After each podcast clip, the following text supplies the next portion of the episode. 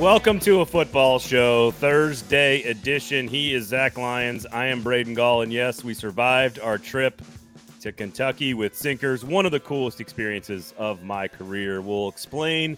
We actually got some footage from the trip, so we'll show you some of that. We'll talk Titans as they are done now for a while, right, Zach? Like, uh, like nothing's Well, happening. July 25th, I think. Yeah, we got like a whole month off here with no Titans news, which uh, sounds great for me.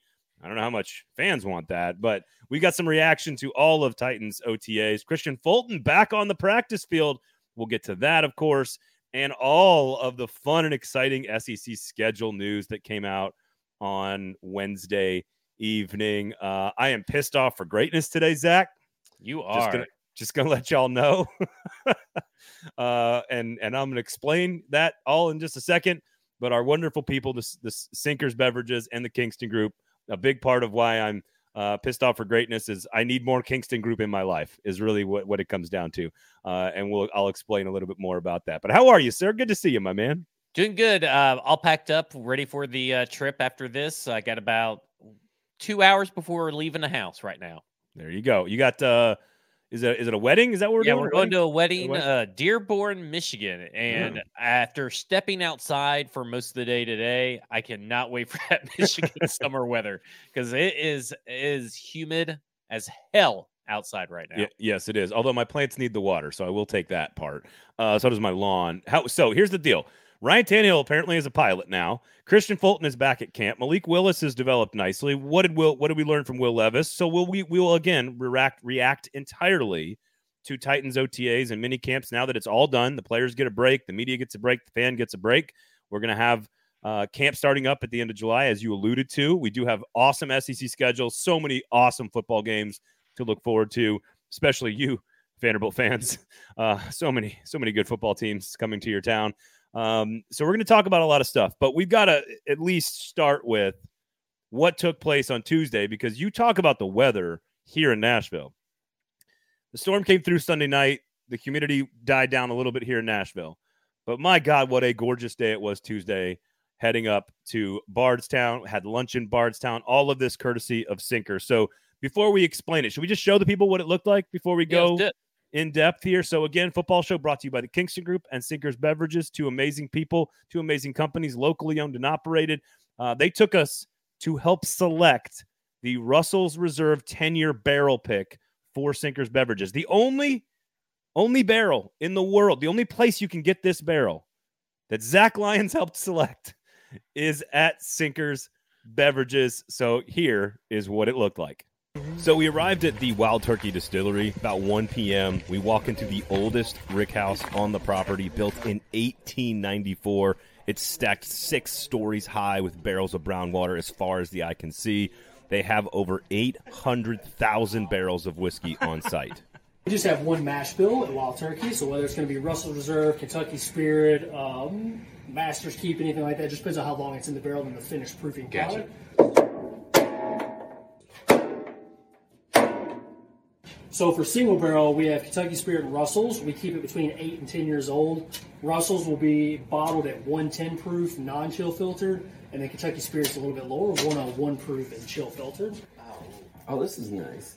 I'm not even as mad at Nate as I was a minute ago.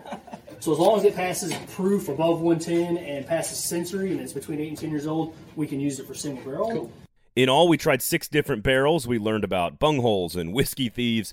Eventually, narrowed it down to two. We got to retaste those top two. We argued a bit, settled on Russell's barrel number one. It was 116.8 proof, and it was barreled on December 10th, 2013. And it will be available only at Sinkers in just a few months.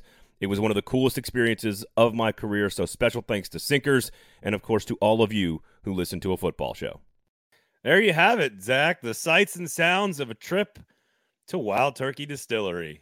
What a cool idea, man. Sinkers, thank you guys. It was so much fun. Tim Dodge already in the comments.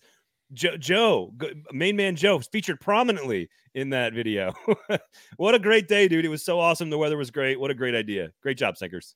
Well, it's it's great because not only did we get to taste and pick, they actually listened to us. Now I don't know if they listened to us, but they at least heard us out when we were talking about the different barrel picks. Um, and I think Adam, I think me and Adam were on a little bit different page than the rest of the group. We were trying to get a different barrel picked, but they were all really good. They all had it's it's wild to me that even though the process is essentially the same from barrel to barrel, the difference in flavors are just they're wildly all different. I mean, you, there were distinct six barrels that are like lit on fire the same way, placed in the same building, all had distinct different tastes. And what's really cool and what they're going to do is they're going to allow a bunch of people. So if you go join the in crowd, we're giving you a heads up.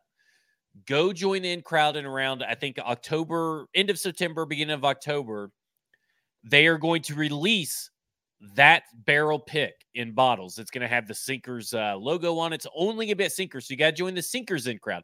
I've recently learned it, that there's a Sinkers in crowd and then there's the Bob that is uh so that's different for bluegrass. So if you join the bluegrass in crowd version, you're not on the same list. So there's two different like reward uh systems there. But this is for sinkers only. So you got to go join the in crowd there. And I've heard there may be a bottle or two given away on this show. So we're going to have a couple of free bottles we're going to give away, but also we're going to get a couple of cases that we can sell to VIP customers on this show. So we're going to get probably 12 bottles possibly of this stuff. And I think your point is like I don't know about you, the things that I learned the, the most about the process, like I kind of know generally how it's made. Generally. But when you get into that Rick House, which by the way is one of the coolest places I have ever been, and it's the it looks like this old Chernobyl World War II like house, like and literally built in 1894. And we go in there, and there again six stories of barrels, thousands of barrels in this warehouse. And I think you're exactly right. We have six separate barrels sitting there with the exact same recipe, right? The exact same recipe stuck in six different barrels of the exact same product, all six tasting wildly different. And then we kind of narrow, as I said, we narrow it down to two, and then we argued about it. We used lots of fancy adjectives that nobody really would use in public, but like you have to do it for this process. Like, oh, it's very complex layered honey on the back end, and it's easily and approachable on the front end. The, the burn kind of lingers. Like we just we have all these fancy conversations. Uh, Tim Tim can attest. Uh, but like they show you on the wall how long it takes you to burn each barrel on the inside, and they've got four different tiers of burn and we're talking seconds, right? Like right. at one point. Uh, by the way, shout out to Grant, who was the the gentleman in the video, who's our host. He was awesome. And so there's one that's like the top burn, which is the few the least amount of burn, which is like 15 seconds of burn. Then it's like 30 seconds of burn. Then it's like 45 seconds of burn, and then it's like a minute of burn. And that is that can completely change the entire you know flavor of the of the bourbon. But all these barrels were even burnt the same. So it is amazing. Like even where the barrel is in the warehouse can change the flavor and how it seeps into the wood and how the wood changes it. It was just eye-opening experience into how much care Adam and Nate put into picking something for their clients and doing something like for the people that want it and trying to do the best possible job, which is I'm I cannot believe they let us be a part of that yeah. process. but honestly, truly one of the coolest things. So thank you to Sinkers. Tim and and Joe. We we had no incidents. Tim did not fall asleep, as he says. He he wants to, wants it to be known that he did not fall asleep. Although, if you want to see Tim in action, at F Words Pod on Twitter. Zach was apparently taking like secret photos of Tim the entire the entire time. Have to um, document. Uh, it was rowdy on the way back for sure. We got into some music debates. We had to we had to you have to create a piss quorum to stop the bus um uh, just a really fun time and thank you to sinkers for for doing it man. It was really really cool and i can't wait to have the we're gonna have a like a russell's bourbon party here coming up in a couple of months so. You know this is the perks of uh listening to this show. Like if you listen to the show you're gonna get perks from our sponsors and this is one of the many perks. Uh coming ahead i mean sinkers is uh I think what was it an anniversary or something that's coming up soon that we're gonna Yep. Yep. They got a big time anniversary coming probably up. Probably live at and it's gonna have food, drinks, parties. Gotta gotta be you gotta join the in crowd and join the Bob for a football uh football and other F words if you could. And then just enjoy the the the information and uh advanced access. Uh favorite part of the trip was what, Zach? I, I just thoroughly enjoyed learning everything about like we pulled up right? So we pulled up at the front of these two the two buildings that i took a picture of and that you you showed. And nate's like oh these are probably really old ones that aren't even being used anymore. Those are the ones we go into. And i mean there we're talking broken windows. Yeah. like it is it looked like it survived something. Then you go in and it is just barrel after barrel row and columns and floors and it, it's it's mind blowing that all this product is sitting there. It's been sitting there for 10 years. Like all that product has been sitting there for 10 years. And wh- and again where it sits the temperature Yeah. the humidity like it's just it's so much that goes into again the exact same recipe tasting very very differently. Uh of course the south park uh 12 year old that i am my favorite part of course the bung hole if you're watching us that is they let me keep a bung hole which is apparently the thing that goes into the hole of the barrel and the thing that you stick that you saw in the video that you stick into the barrel is called the whiskey thief also a great word and a great name uh, for for for something you just drink whiskey out of. Um, so again, bunghole and whiskey thief, two of my favorite parts as well. There it is, right there. Smells mm, got a hint of honey, you know, some floral notes. Pretty good, pretty good. It was It was it a was, a, lot of- good trip and everybody got a their own row on the bus so, so it was very Oh. great Awesome, lots of space there. Uh, sinkers, you guys are, are amazing. Um, also, of course, Kingston Group also amazing. And part of the reason I'm pissed off right now is the guy who Kingston Group built our carport, and we love our carport. We're not talking about like an old metal rickety carport. We've got Bluetooth speakers, we've got a ceiling fan, like a storage shed attached to it. Like it's it, this is substantial carport. They did an amazing job, so much so that I used the same guy who built the carport to do this little job we've got upstairs. It's happening right now. Well, we're trying to do a new oven hood in our kitchen. The, the people we had to use will remain nameless. They cannot figure out a way to freaking install this stupid oven hood. So, you know who's going to help me solve the problem? My guy from the Kingston group. My guy is going to be here all afternoon trying to figure out how to fucking fix the stupid oven hood problem that this other company who I had to use can't fix. So, just another endorsement, personal experience, as they say in the business, with the Kingston group. Just talk to them first, please. For the love of God, talk to them first. yes They solve all your problems. you have you have marital issues. You need a babysitter. Talk to the Kingston Group. They'll take care of you. Uh, buildkg.com. Okay. Whew. I'm going to calm down, and we're going to talk about Ryan Tannehill flying planes. uh, final thoughts on Titans OTAs. We'll get to what's next in a second, but now that it's over, it's wrapped up. We went through the process. What, what's what's your top thought as we walk out of Titans OTAs, Zach? Uh, I guess that the it's it's really hard to figure out what my top thought is. It's almost like OTAs is going exactly like I thought it would. So it's not like I have some surprise takeaway. I guess the biggest surprise takeaway would be and I don't even think it's really that much of a surprise is that Malik Willis has more good than bad at practices.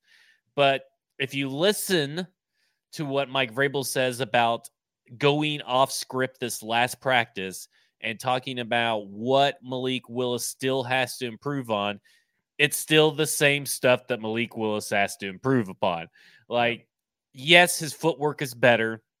Yes, maybe his release is better and he looks more comfortable in certain non game situations. But as soon as they thrust him into a third down decision and situation to get out of the huddle, he f- still has to improve upon that particular situation, which is the whole point of what happened with Malik Willis last year is that they were not comfortable with him operating the full breadth of the offense. Whether that offensive scheme is good or not, or the playbook is good or not, is irrelevant. Even if it's a bad playbook, which is apparently a predictable playbook, if you listen to AJ Brown and the Philadelphia Eagles and the Cincinnati Bengals, he still couldn't run it. And he's Yeah. still having those issues, though he has cleaned up and improved upon a lot.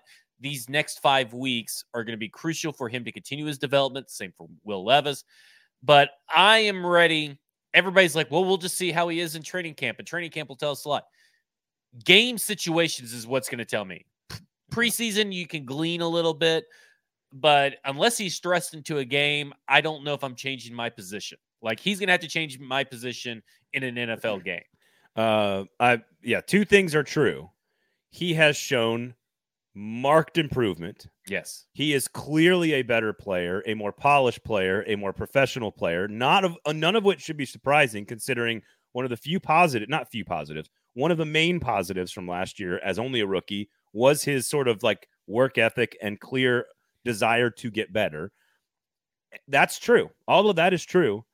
And he still might not be good enough to start as an NFL quarterback. That also could be true as well. And I think that's sort of where I stand on it with you as well, which is I think fans should be uh, should it's it's fine to feel excited or optimistic that he has made progress.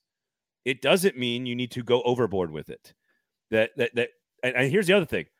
5 weeks off, even if he's working every single day, I don't know if he can learn the thing he needs to learn to be good enough to start because the only way you really can learn that thing is by throwing footballs against the defense. And and so I don't know, I don't know how many reps you can take like mentally and, and improve over over the course of this this whole deal. I, I, is this a crazy hot take that Will Levis and Malik Willis are closer than Titans fans want them to be Well, in terms of mm, preparedness for the NFL? well, I guess I guess it, what I I guess it depends on what did you think they want them to be. Like, did you? I, guess because I don't know which way you're trying to lean. Are you trying to say that th- Will Levis isn't is is a little bit more advanced, is a little bit more of a year two player than Malik Willis is, or I guess what are you trying to say? um, I expected Will Levis to be clearly significantly ahead of Malik Gotcha. Willis, even as a first year player. Would I bet on that? Yes, for sure. I would have bet, and I probably did even say it and bet on it. Uh, but that's one. I mean, that's one of the things I would bet on. But am I surprised that Will Levis looks like a guy trying to learn how to swim? No, Yeah, ex- I- because I think that's we right. also That's have to remember that I and I keep saying this, Will Levis was not good in college. so I mean, I'm not surprised that he is not showing the signs of advanced rookie quarterback play that everybody tried to tell me that he was going to exhibit. Well, this is where I would I have to obligatorily say is that even a word obligatorily? I have to I am obligated to say that he had a pretty damn good 2021 and I don't want I- any I- argument yeah, from you. I don't want any argument from you. You have your opinion, I have my opinion. Let's move on. I just I think, think- pretty damn good is very pretty damn extreme. I think I think what's interesting is going to be like the fact that they're kind of maybe closer than I expected. Maybe Malik Willis is a little better than I expected. Will Levis is not as good as I expected. Let's say I, let's leave, let's say it like that. Maybe is a better way to put it. But that if Will Levis has all the same attributes mentally, work ethic, etc., that Malik Willis has, which I think we all believe he does, then he will take that same big step next year. And this time next year will be way ahead of Malik Willis, is my opinion. So I while I think they're maybe a little closer than I expected, I still think Levis is ahead, and Malik has had an entire season to develop. So I think that that's that that's where I mean, he, hell, he started football games in the NFL for Christ's sake. So Well, and I think another difference is that Mike Vrabel even mentioned that Will Levis is not making the same mistakes over and over and over. That was not the case for Malik Willis, and technically, probably still not the case because he's still making Right. some of the same mistakes. So the, I guess the pace of growth from Will Levis will pr- likely be faster than the pace of growth of Malik Willis, just based on a, a myriad of factors like not repeating the same mistakes and his experience in a pro style offense. That will help speed up his growth.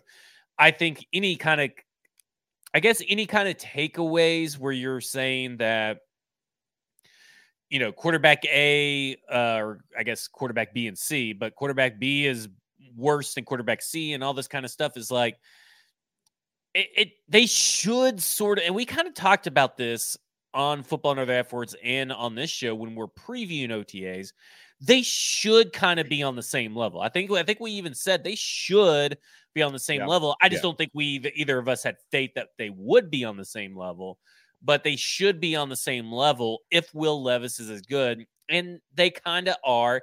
I understand. Oh, Malik Willis threw two red zone touchdowns, and while he threw two interceptions, They were they were batted in the air. Whatever. okay, yeah, Yeah, whatever.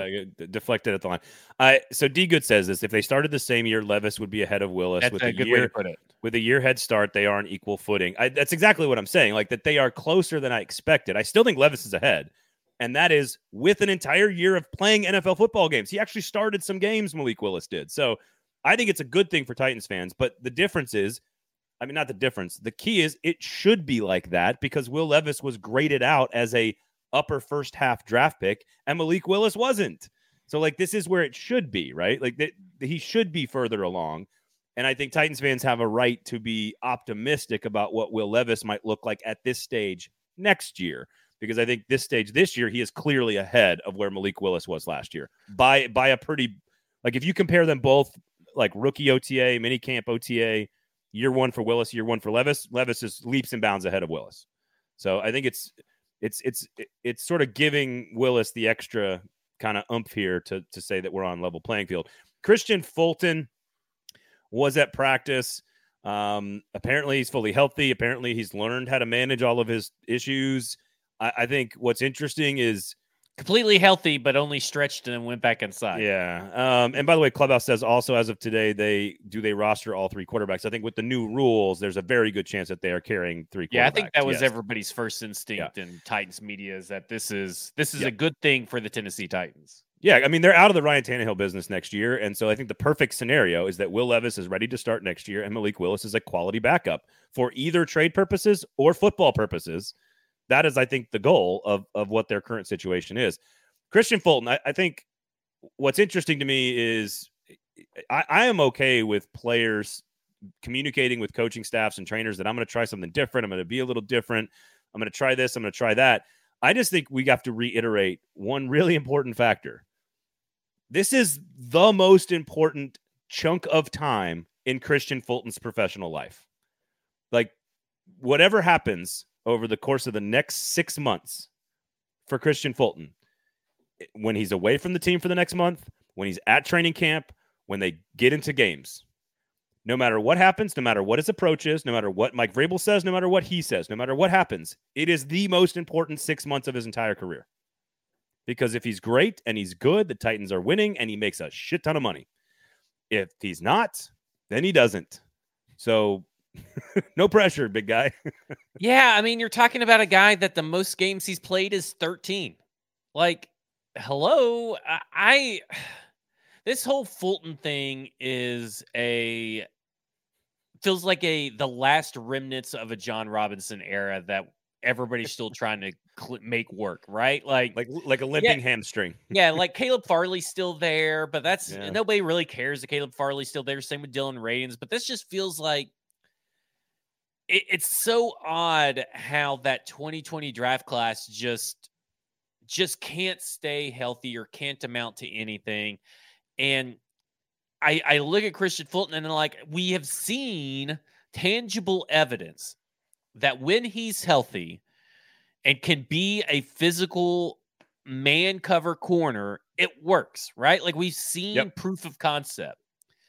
But the problem is, is that there is nothing going on that instills confidence in anybody over the last year and a half, you know, all last season up to this offseason that makes me think that is he even going to get paid $10 million a year when he becomes a free agent? Like he has to, he has to show out. And if he shows out, if you're the Titans, you have to let him go, right? Like I- even if I- he shows out, yeah. you have to let him go. You cannot sign It's almost like- like, Kristian Fulton to a big contract. It's almost like what you want out of Kristian Fulton. So he's missed uh, 20 out of 50 total games. He's played in 30 out of 50 total career games that are possible. So that's a big, big chunk. That's he's basically at 60 40 play or not play. He's good when he plays. He's not obviously available. I think what's fascinating is what if you're if you're Ran Carthon in a moment of privacy and honesty, what do you really truly want? You're like, I want above average, consistent, healthy Kristian Fulton who's not great. So therefore the asking price isn't high enough. And maybe I get him on a short-term deal to prove it again. And maybe that's like you're almost rooting for him not to be elite because you're not going to win a I Super Bowl this year. If you're a Tennessee Titan fan or someone in the front office, this is what you want. You want that or better because you want the comp pick. You want Yeah, him to true. hit free agency and you want him to get overpaid by someone else so you can get a comp pick that you are you Yeah. are needing for 2025 because you won't- it won't take place this year. So you need a you need more draft picks and the, the San Francisco 49ers loved compensatory picks. So they need and I'm sure Ran's going to be the same way. So they need him to show out, stay healthy, get paid by someone else. Because I think paying Right. him, if you're the Tennessee Titans, even if it's a modest contract, is a mistake. So far, and this is my here's my big takeaway from Mike Vrabel's press conference and OTAs, and what Chris Harris has said, what all the coaches have said so far. My big takeaway is that the Tennessee Titans want their these free agents they just signed to earn a second contract with them because Mike Yeah. Vrabel loves every fucking free agent they signed. no joke. He these are Yeah. the guys you can tell by the way he talked about it yesterday. Where he talked about Arden, Azeez, all the guys, Sean Murphy, all these defensive guys that they signed. He lights up like you. You know how he lit up between Kevin Byard. Talk about Kevin Byard missing practice, Kristian Fulton missing practice. That demeanor. Yep. This was the happiest I've ever seen Vrabel in the last, you know, seven or eight months. Was him talking about these defensive free agents. I think they'd rather pay Sean Murphy Bunting for an average season than Kristian Fulton for an above average season. I I I can't think of and outside of some like absurdly low contract offer, like three years, fifteen million, uh, like something absurdly low. Like I cannot come up with a scenario in which it is the right thing to do to sign Christian Fulton before the season, during the season, after the season. And a lot of times we look at these players and we go, no, if you get the deal done early, you can get a discount maybe because you give them some extra years, you give them some guaranteed money, maybe you get them a little cheaper price. I, I don't think even doing that is worth it for this. I think you need to see so much more. And so I think there's not, again, unless he wants to come to the table right now and do some weird, absurdly low contract at like $5 million a year or something with all kinds of funky math, there's not even like a scenario where it makes sense for them to even have a conversation. Like with oh, I, I don't think. table. Listen, it would have to be one of the cheapest contracts that just makes you happy, right? or a one or a one year deal, maybe. Yeah, I don't know. I mean, like, there's just nothing about Yeah. Kristian Fulton that screams Tennessee Titan long term. And I'll be honest, right now, there's nothing about Kristian Fulton that screams NFL player long term. Like, I don't know if he's an NFL. I know it's early in your career, but he's got to show a lot, a lot. If he to- can stay for me to have faith in him. if he can stay healthy, he will have a job in the NFL for a while. He may not be a star, it may not be Yeah. highly paid, but he's going to have a job i i for a while. I also think they really love. They've invested heavily. Elijah Molden, what third round pick, right? Uh, Roger McCreary, second round pick. Caleb Farley, notwithstanding. You you, know um, you paid Amani Hooker, you paid Burt Bunting, you've got Byard. Like they've invested in their secondary, and I think they feel pretty comfortable with the people they've got. Um, and Fulton is is competing for a starting j- job in that secondary but I think they feel pretty good about like the seven guys. Chris Jackson in the back end there. Tre Avery was getting a lot of run in camp. Like I just think they feel kind of okay with the, how many different types of players that they have. And we've talked about that at, nauseum, so we don't need to go down that road anymore. Uh, all right, uh, let's get to the clickbait here. Uh, are we con- are are we concerned that Ryan Tannehill flies airplanes? Are we concerned? Should is this a slap in Mike Vrabel's face? Now, players aren't allowed to do stuff like snowmobile or like skydive or some of these other things. There are some of those things in contracts. But flying an airplane generally way safer than driving your car. So, how how are we feeling about the Ryan Tannehill as a pilot now? He's a pilot. that's about that's about On to the next extent I care about. Yeah, that's like, like I I don't I guess I don't see the um the numbers for these fluff pieces that the media loves to cling to these fluff storylines. Like when Theo Jackson, you know, he went to whatever fucking school, loser ass school that is here in Tennessee. See Overton. Um, don't don't you yeah, don't have to say Overton. loser. uh, You don't have to be Yeah. a rude asshole about it. Okay. Listen, listen, Overton, whatever those Bobcats, whatever they are, with those stupid uh songs. I only say loser ass because I like have like ten friends that go to Overton, Okay, that's including Mike, ta- including include ta- Mike. if you're talking shit to your friends, that's fine. Yeah, yeah. Um, but like these stories just don't do it for me. They never have. They never will. Um, it's like when Treylon Burks, you know, flew, got flown in by some random guy that works at a gas station that just happens to have his pilot license, whatever that story was. Um, I, I just don't care. did you did I, you I, see am- his- I assume though that these stories must do really, really Yeah. well because Yep. the general public is just really, really stupid. I guess. so I got so uh, uh fan of the Athletic, of course, and Mm-hmm. although they've laid off a lot of really good writers this week, um, I got a I got I get my news I get a newsletter from a lot of different places, but one of them is the Athletic, and I was reading this morning. There's a like like the third story in the Athletic newsletter today is about Derrick Henry, and it's about his origin story, and it's about how much fun it was to watch Derrick Henry as a high school senior on YouTube. And and I love the athletic. No disrespect, which means I can now say whatever I want. Where the fuck have you been on the, on the Yeah, Henry right? high- on the Is that was that not written by Joe? no, no, I don't think it was. It, it- Oh. where where where like wait a second, I went down Well, a it's like rabbit what, what I went it down like a rabbit the- hole. Yeah, during the middle of the fucking season uh last year, like smack dab in the middle of the season. Well, if you hadn't been a running back, which position do you think you would have played? Like, who gives a flying fuck? We're we're in 2022. Why do we care what position Derrick Henry would have played when he was in high school? I guess back at like 2009, Well, like- 10, 11. Like, I, I don't get it. like I covered him coming out of high school, so I know that I'm a nerd and I'm deep into the weeds on college football and recruiting. So I not I don't expect everyone to know. He is the all-time leading rusher in high school history in the in the United States. Everyone knows that. Everyone knows that he was six foot two in high school. Everyone knows that he was like a monster. He's a five-star recruit and he went to Ala freaking Bama. Like he won he won multiple national championships. Like what what are you uncovering in this story? And I'm sure the like again, I'm not knocking the writer, I'm not knocking the idea. Like there's still probably people out there that don't know this stuff. And and again, if you it is fun to it's kind of comical. Don't know it. Do you think that they're subscribed to the Athletic? Because I feel like the people that subscribe to the Athletic know that story. I would I would I would hope that you have like if you care about anything football related in this country, you probably sort of know that Derrick Henry is from the Jacksonville area. well, it's and I Like, wrote about it today for stacking. Josh Dobbs was a, was an aerospace engineer. Like Uh, Ryan Fitzpatrick went to Harvard. Uh, you know, Antonio Gates played basketball. You know all that shit. that's a that's a, are Um, good one. Good The um, but it's kind of like it, there's something about the state of journalism today where journalism is a loose description of what actually happens. Um, because it's to a point where the I guess the attention span of the reader or the interest of the reader is not interested in necessarily the in-depth stuff. There there is a a place for the in-depth stuff, but it's Yes. not what the the masses want. I mean, I don't know if There's Stoney's going to be mad if I say this story, but it's a little bit too late.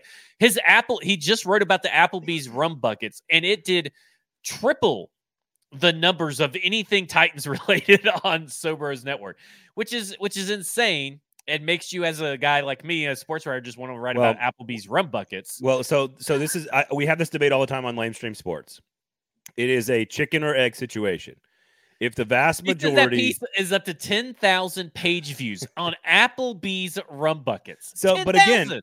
again, this is the problem. That's not just the media's problem. It's big part the media's problem, but it's also you, the listener, and you, the fans' problem as well. If you guys, the audience, the sports fan, and now we're off in like a media conversation here. If you guys didn't click on the clickbait, it wouldn't be clickbait, and people wouldn't produce clickbait. But Right. the clickbait works, and so therefore, news companies have become aggregators to put out cheap fast, quick content that doesn't have a lot of depth to it so that you will fucking click on it and it will get into the trend flow. And when it gets into the trend flow, it can go viral, and then we can get a bunch of traffic numbers that we can go sell advertising around. But it's like the DeAndre Hopkins stuff, right? Like, so what happens if the you know I wrote a what if the Titans signed DeAndre Hopkins, and but it is three thousand words of actual right. tangible information, right? Like it is it is estimates on looking at offenses of Tim Kelly compared to the offenses of Tennessee Titans, projecting depth charts and all this stuff. You go and look at the pieces that have been written. What would he do for the Titans offense at all FanSided or Titans Yeah, yeah. Wire or Sports Illustrated or anywhere that anybody else writes? It's all the exact same article. It is like, oh well, the offense is going to be pretty good, and they're going to be you know better than what they thought, and but there's no substance to it. And Okay, so so that's just like this whole to to put a bow on Titans OTAs. There was, I feel like there's a lot of empty calorie takes coming out of OTAs that don't have any substance. Whereas the bigger stories is kind of what we talked about. It's it's certainly and again like I to your I think it's very important to say there is space for all of it. There is space for state-run propaganda, which is Mike Keith and Jim Wyatt and Amy Wells. Th- They are very good at their job. They're very interesting people that tell great stories, but they are paid by the Titans to tell those stories. There are other people that are in hot take radio land, friends of mine, and then there's I think we we offer a different type of product, and there's space for all of it. If you're a Titans fan, you can consume all of it. And Jason makes a great point. He says, I don't know, Tannehill flying around in a Buddy Holly prop plane is kind of interesting. Really didn't end great for Buddy Holly, of course. Um, but I think like I think there is it's sort of it's it's how you tell the story that's interesting. To me, what's interesting about the Ryan Tannehill thing, number one, there's like a personal story, like why do you why are you interested in flying? What is it that appeals to you about this? That's not like a sports conversation. That's more of a person conversation. What I do think is interesting is should NFL teams allow players what what's what's allowable and what's not? Who decides within the Titans organization what is allowed and what is not allowed? You're not allowed to snowmobile through the Arctic. You're not allowed to bungee jump in Arizona, but you can fly your own plane. Like I'm curious who makes that decision, who's involved in that circle and making those decisions. I don't know if Jason that's the direction you're thinking when you think about this, No, this think it was subject, but, Buddy Holly stuff. but it was definitely dying in the plane is what you're talking about. That's, like, that's what I got out of it. But least. isn't isn't that the more interesting? Is like what is allowed, what's not allowed, and who just makes that decision? That to me is the more nutritional conversation around that story. I guess I don't know. Uh, listen, so I got a video up of we're watching. Uh, you can live stream where your dogs are playing and everything. And this dog just took three shits in the floor. Not one of ours, luckily. And the guy didn't even notice. The guy watching him and Talk, stuff. ta- talk about empty Three calories. Yeah. oh my god, I don't even know what to talk about now. is there anything else? How about this? Any other position groups? I think the position groups are more interesting. I think we talked about this on Monday's show. I think the middle linebacker group is is really really interesting to track going into camp. The the obvious ones are wide receiver and offensive line, but I think middle linebacker is interesting. We kind of talked about the outside linebackers being a little undervalued in terms of conversation around this team. Uh, we've talked already about the quarterback situation. Running back is what it is. I think the tight end group might be a little undercovered potentially. Um, but you even brought up Trevon Wesco on our conversation on Monday. So I think we've kind of reached the end of OTAs and we're ready for a little breather. And it's time for some training camp. Uh, they'll play the Patriots, I guess. Yeah. I- a couple couple practices. Uh, we got like 15 articles about that. St- Stony. no empty calories on this show. Hey, hey, Braden. The dog just shit three times on the floor. Just, I just, you know, if you're going to be in the room with show. the dogs and a dog takes three shits, uh, show a little, you know, reaction time there, my guy. So- sounds like the dog needs a bunghole plug, is what it Yeah, sounds like. there you go. This is bungholes right here, baby. All I see is Beavis putting his shirt up over his head. Uh, okay. Uh, you want to talk some SEC football then? Go to Sinkers, by the way, Sinkers Beverages, uh, Kingston Group. If you missed the video of our trip to um, Wild Turkey and to pick out the Russell Reserve, make sure you go check out the beginning part of the show today. If you missed it, uh, please go check that out. All right. So the, the schedule comes out. I'm not going to lie. I thought this was like overhyped and built up into nothing, and it was going to be That's part of the dramatic. discussion, though, right? Like, is the SEC turning into NFL Junior, where everything is going to be hyped up and have its own dedicated night? And I think it was Oklahoma that had someone do the Sooner scribbles. I don't know what the LSU thing is supposed to be. It looked like a praying mantis or an ant holding a human head. Like, oh, a giraffe or the is that what? The, I, So- I so it, but it was I. I was not excited about it when I was like, oh, I guess I'm gonna have to like interrupt family dinner to go watch this show or whatever. Yeah. I wasn't like super worked up about it. And then it happened, and I was like, "Oh shit, this is awesome!" And it, what it is is, sucked in. That you did, I did. exactly what they wanted. but here's why, and it's kind of to your point though. People don't like this is just for one year. The only reason they can do this is because Texas and Oklahoma are joining for the first time, and they have an eight game schedule. It could be a nine game schedule the next year, 2025, which means they could do it all again and blow up all the schedules again and do it all again, which if they're smart, that's what they'll do for TV mm-hmm. ratings.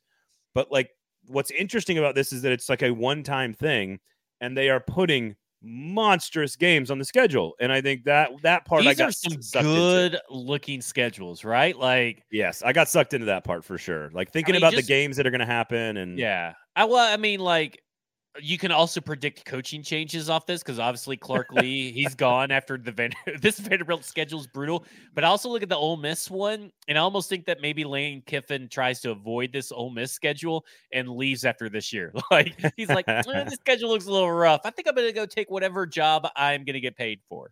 my my favorite part so certainly the biggest games like I, I i moved to nashville from austin so texas and texas a&m which has not happened since 2011 like when you grow up in austin in middle school playing football especially like i did you do not learn your mama so fat jokes. Like that's not what you learn. And you learn like aggies are so dumb. Aggies are so stupid. Aggies this aggies that. All you do is learn how to make fun of aggies when you live in austin. It's like that's what the jokes are. And what I so that right there, number one, having that game back is just to see it on paper and then to spend a second in your mind and think about what Kyle Field in College Station is going to be like that week, knowing Texas is coming into town for a conference game is uh, like, as someone who lived there, it is off the charts exciting for me personally. Um, the the Alabama at Oklahoma game, Tennessee, Josh Heupel going back to his alma mater to play Oklahoma is fascinating. Georgia and Alabama playing is At awesome home. in the regular season. Awesome. I think it's Georgia at Texas too, right? Which is also awesome. Yep. But here's to me the most one of the most interesting parts of this, and it happens for every team. I'll use South Carolina as an example. South Carolina normally on a schedule will play Georgia, Florida, and Tennessee every single year. They've played them every single year since 1992. They're not going to play a single one of those teams in 2024. However, they're going to play LSU, Bama, and Oklahoma, which Yeah. which they never play. So to me, that is just a wild thing to look at to see so many crossover games because divisions are gone. Remember, it's so wild to see so many new games, and and just and it's all going to be just for one year because they're probably going to go to nine conference games. In which case, all of these games disappear, and we go to the three permanent rivals, and then we have a whole new schedule. But like, it is it is wild how different the schedules are going to be in 2024. Well, I mean, what do you think about that? I mean, if you're a South Carolina, put yourself in a South Carolina fan's shoe. You you're not playing any of your bigger three rivals over the last few years. You're getting you are getting Kentucky and Vanderbilt on the road, Missouri at home. and Missouri at home, and you know Lane Kiffin will be gone from Ole Miss by that time, so they'll have a new coach, so he'll be there. But like, are you happy with this? I mean, because I kind of, I guess the purest in you, I'm sure, is like keep the rivals and all this stuff. But I don't know. This is a pretty exciting, even if it's just for one year, like the one season only. You know, that's how you can kind of build it. One season only. You, you it's complete chaos. Like, I I think that I think that's why it's I think that's why I got sucked in last night was like it, I know that this is probably a one year thing, and so I'm like I'm gonna enjoy the weird oddity anomaly element of it all and just Yeah. embrace embrace all these bizarre new matchups that we again I don't think Kentucky has played I think Kentucky and Texas have played one time ever in like 1951, and now they're gonna play a SEC football game like and it, it Kentucky's so- got to go there too. Like, right right and so i think I, I i to me what i like that they did and some of it was based on like competitive ad- advantage like the best teams over the last 10 years versus the i do think vanderbilt got the toughest schedule but vanderbilt doesn't have the the advantage of playing vanderbilt so there's that um i think like Ole Miss for example plays vanderbilt and crossover every year and they play the west so if you look at their schedule Ole Miss is going to play Georgia, Oklahoma, Kentucky, three teams they rarely play ever. They're going to play Florida and South Carolina. That is five teams out of eight that they rarely play. And and one they never play out of conference. So I to me that is interesting. It's it's new and knowing that it's temporary allows me to sort of enjoy it a little bit more. I, was a little disappointed that none of Alabama's games are going to be at a neutral site, and I I found it interesting that there wasn't really a lot of neutral site games, really, and I was I was a little surprised by that. Uh, well, it's actually I think it's one more than I expected. Actually, oh yeah. Oh, yeah. Um, so Ark, so Arkansas and A and M always play a neutral site game in Arlington. Florida and Georgia always play a neutral site game. Um, and then Texas and Oklahoma. Those are the three, I think. And I want to say there was like one other one that was thrown in there potentially. Um, eh, here's some other rules just so that everybody knows. You can't play the same team in the same place as they do this year. So they had to make it home and home and road splits for next year. Every team had to play Georgia or I mean, excuse me, every team had to play Alabama. Uh, Jesus, Oh Texas or Oklahoma. Easy. Every team had to play one of the new teams at least once. Uh, So they're going to play. Everybody. I did like that. I like That's that. Uh, uh, which also always makes sense. Like I guess when people say it, people have been saying it as a big deal and it's a good thing. But also, isn't that kind of how the schedule would have to work anyway between those Yeah. two teams, adding them? Kinda, yes. Okay. uh, like by by like mathematics, yes. Yeah, right. Um, I think I think of the two new teams, I think Texas, sh- and this is going to make uh, Mike and and others at Broadway Sports Media, Justin, uh, very happy. Should Texas do what they're supposed to do this year, which is a huge should, they are in a far better situation to enter the league next year with success than Oklahoma. In part, not their coach is better, their offense is better, their their roster is better, all that stuff. But also their schedule is a little bit easier. Texas got an easier draw than Oklahoma in the first year, and that is largely based on the fact that Oklahoma has been the premier program for 25 years in the Big 12. So I'm okay with that. It just happens to be they might be entering in their into like their toughest two seasons as the program the last 20 years. And Texas you- might be the best you- they've been. Where do you fall in the UT debate? Is it Tennessee or Oh. Texas? Because Okay. if you're, I feel like if you're coming into a someone's home turf, if you're coming into the SEC, you are UT Junior. There has already been a well-established UT in this conference. I do not think you can carry over your Big 12 likeness over in or over into this conference. Okay, I'm loose. I'm stretched out. I'm ready to go. And also, if it wasn't for Tennessee, Texas wouldn't would still be uh, not part of the United States. The University of Tennessee, I believe, was founded in the 1700s. 1794, maybe? I don't know exactly what the number was. Texas was not a state in our union until 1845. And the reason they became a republic, their own country, in 1836 during the Texas Revolution was because motherfucking volunteers from Tennessee went down there and died to make Texas a state. A hundred years after the University of Tennessee was established as the University of Tennessee, the University of Texas was established. So, Tennessee is the real UT by a long shot. Having said that, who's the better football program over 100 years? They both began football in 1902. Texas is the better football program. They are the bigger, more powerful football program. They have won more national championships. They have won more football games. They've been to more bowl games. They have churned out more talent. They've put in more draft picks to the NFL. But Tennessee is not very far behind.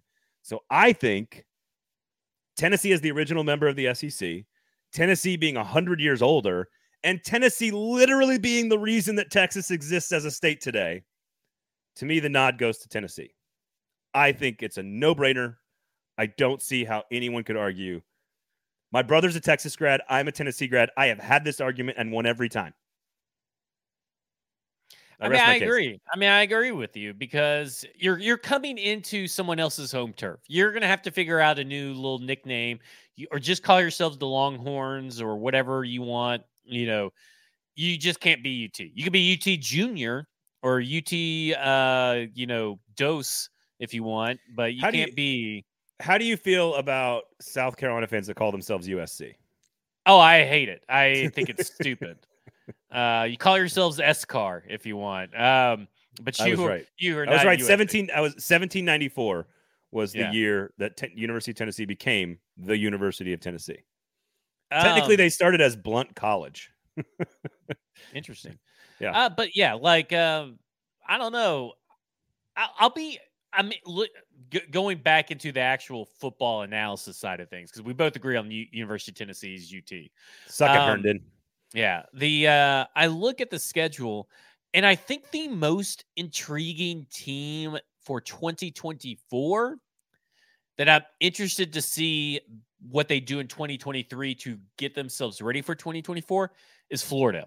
Like I think Hmm. I'm interested to see what Billy Napier does this season.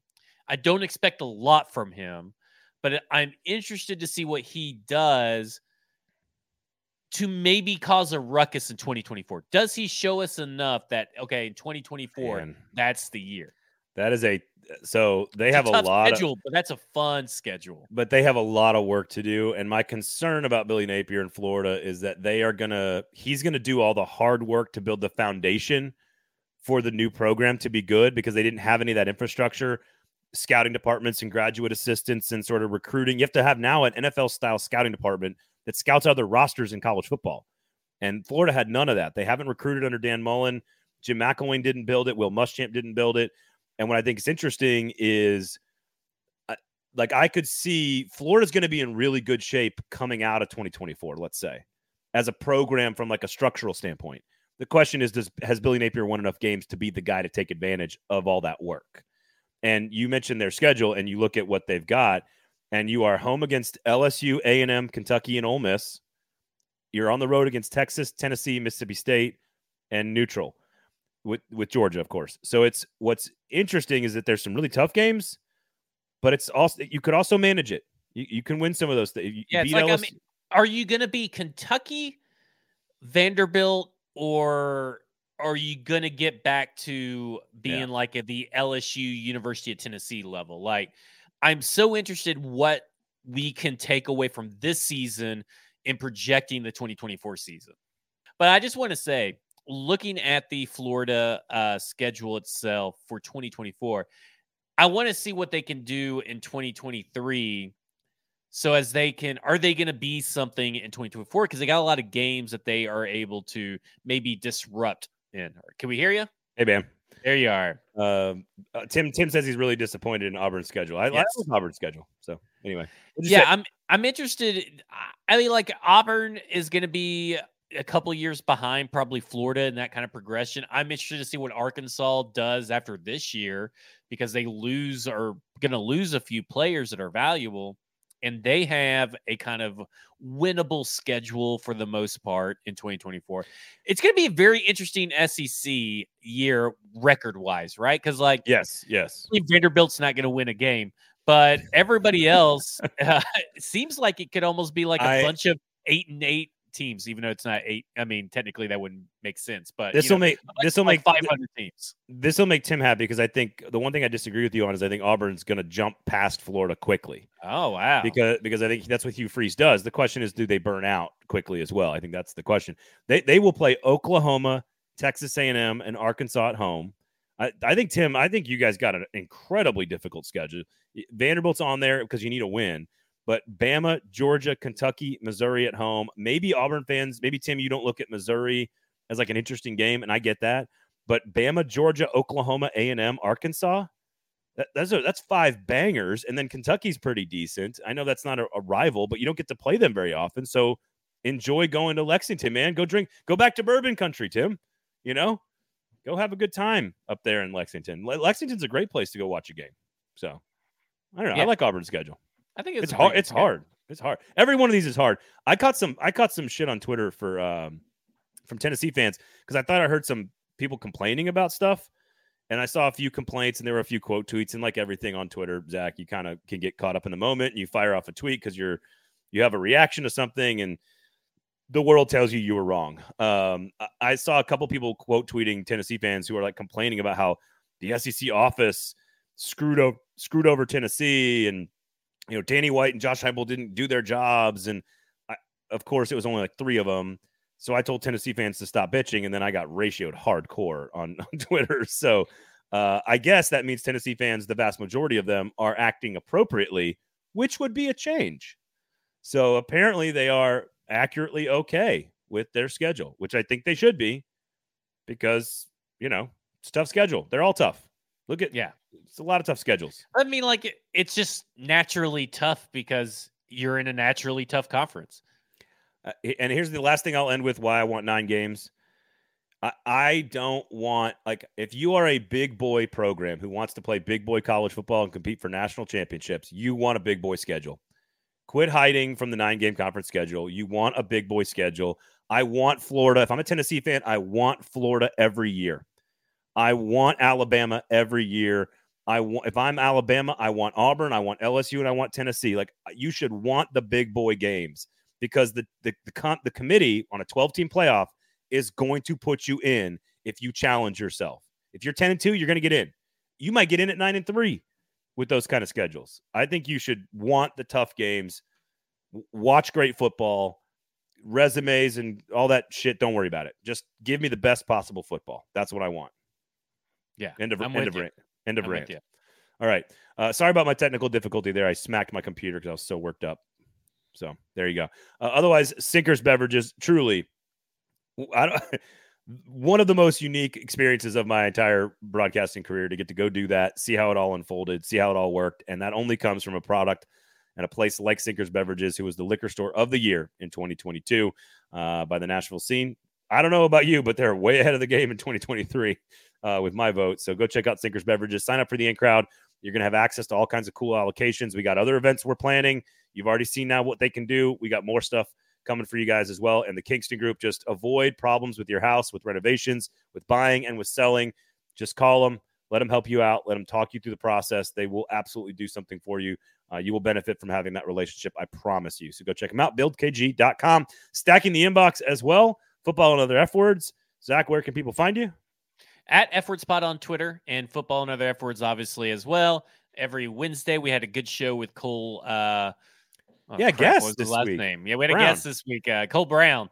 Um, it didn't sound right, and I started second guessing myself. But Cole Brown, uh, former scout, scouting assistant, who's also Very done some interesting stuff. recruiting work and all this kind of stuff for various college programs. It's a pretty interesting uh, little insight into possible hiccups in the Titan scouting department with like Ooh. guys like Isaiah Wilson, Kristian Fulton, stuff like that. Yeah, there you go. And uh, again, subscribe to stackingtheinbox.com. Uh, Joe and Tim, I hope you guys had a great time. It was great hanging out with you guys. Uh, Adam, Nathan, our main man Grant up there at Wild Turkey. You guys were all really, really good. You guys were awesome. It was so much fun. We really appreciate you. Uh, and thank you guys for listening. That's why you listen to the shows. We're going to have more stuff like that for you.